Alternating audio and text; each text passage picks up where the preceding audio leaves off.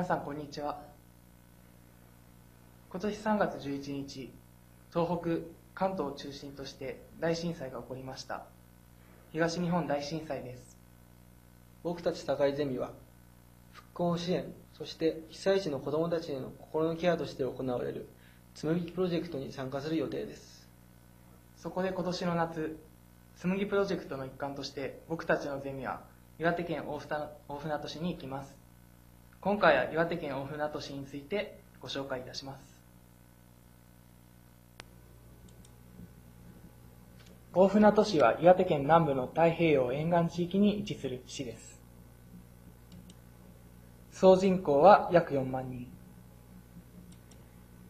面積は323.30平方キロメートル。豊かな自然が育まれておりその環境の中からサッカー元日本代表の小笠原光雄選手や格闘ゲームバーチャファイターの生みの親である鈴木宏さんなど数いる著名人が育っていきました。またスペインのパロス・デラ・フロンテラシーとは姉妹関係を結んでおりお互いに協力し合っています。大船渡市では沿岸地域であるということもあって水産業が優れており沖合には世界三大漁場の一つ北西太平洋海域があります。また大船渡港にはこれらのような素晴らしい歴史があり東北の漁港の拠点となっているのです。まさに日本を代表する漁港と言っていいでしょう。これらの恵まれた環境により牡蠣やホタテワカメの養殖やサバ類サンマの漁獲量が多く特にサンマは去年全国4位の漁獲量を達成しました。貨物取引量に関しても岩手県全体の約半数を超える割合を占めています。そして漁港だけでなく観光地としても有名なのが大船渡の海です。自然の力によって育まれたリアス式海岸が美しく連なっている。小石海岸は圧巻。その中でも数十メートルの崖である乱暴屋の作り出す風景や小石海岸の名前の由来となった玉砂利の敷き詰められた小石浜。小石海岸とともに日本の音風景百選に選ばれた雷岩は訪れた際にはぜひ一度行ってみてください。岩手県を代表する市でもある大船渡市。しかし皆さんもご存知である。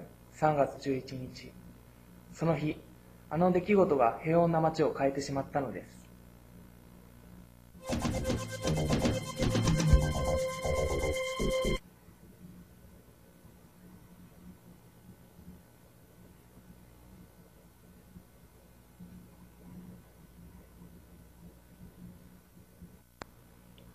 2011年3月11日14時46分。東日本大地震発生。日本観測史上最大マグニチュード9.0を記録したこの地震は大船渡市にも被害を与えました。市内で震度6弱を観測。現在までの死者数は324人。行方不明者数は129人。